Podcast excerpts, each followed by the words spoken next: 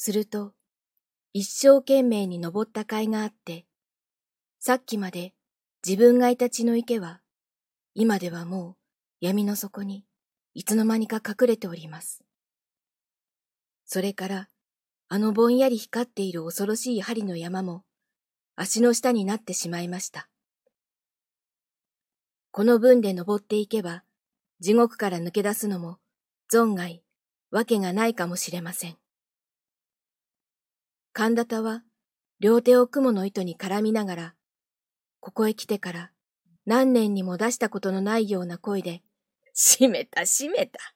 と笑いました。ところが、ふと気がつきますと、雲の糸の下の方には数限りもない罪人たちが、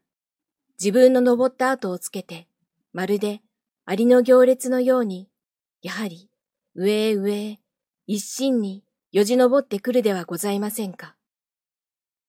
神田田はこれを見ると、驚いたのと恐ろしいのとで、しばらくはただ、馬鹿のように大きな口を開けたまま、目ばかり動かしておりました。自分一人でさえ切れそうな、この細い雲の糸が、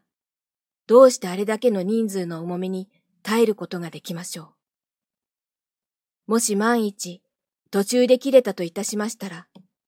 せっかくここまで登ってきたこの肝心な自分までも、元の地獄へ逆落としに落ちてしまわなければなりません。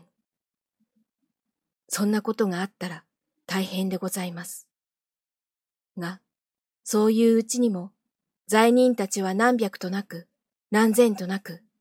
真っ暗な血の池の底からうようよ這い上がって、細く光っている雲の糸を一列になりながらせっせと登ってまいります。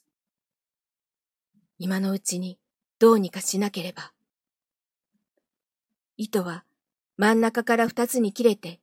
落ちてしまうのに違いありません。そこで神田田は大きな声を出して、こら罪人どもこの雲の糸は俺のものだぞお前たちは一体誰に聞いて登ってきた？降りろ降りろ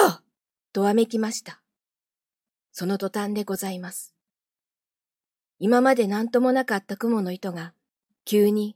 神田田のぶら下がっているところから、ぷつりと音を立てて切れました。ですから、神田田もたまりません。あっという間もなく風を切って、駒のようにくるくる回りながら、みるみるうちに闇の底へ真っ逆さまに落ちてしまいました。後にはただ極楽の雲の糸がキラキラと細く光りながら月も星もない空の途中に短く垂れているばかりでございます。三お釈迦様は極楽の蓮池の縁に立ってこの一部始終をじっと見ていらっしゃいましたが、やがて神田田が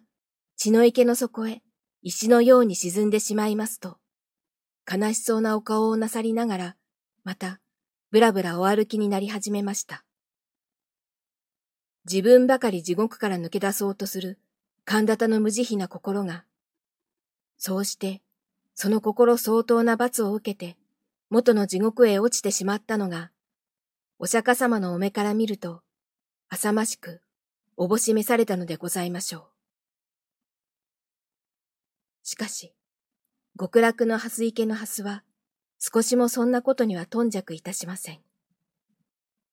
その玉のような白い花は、お釈迦様のおみ足の周りに、ゆらゆら、うてなを動かして、その真ん中にある金色の髄からは、何とも言えない良い匂いが絶え間なく、あたりへ溢れております。極楽も、もう昼に近くなったのでございましょう。you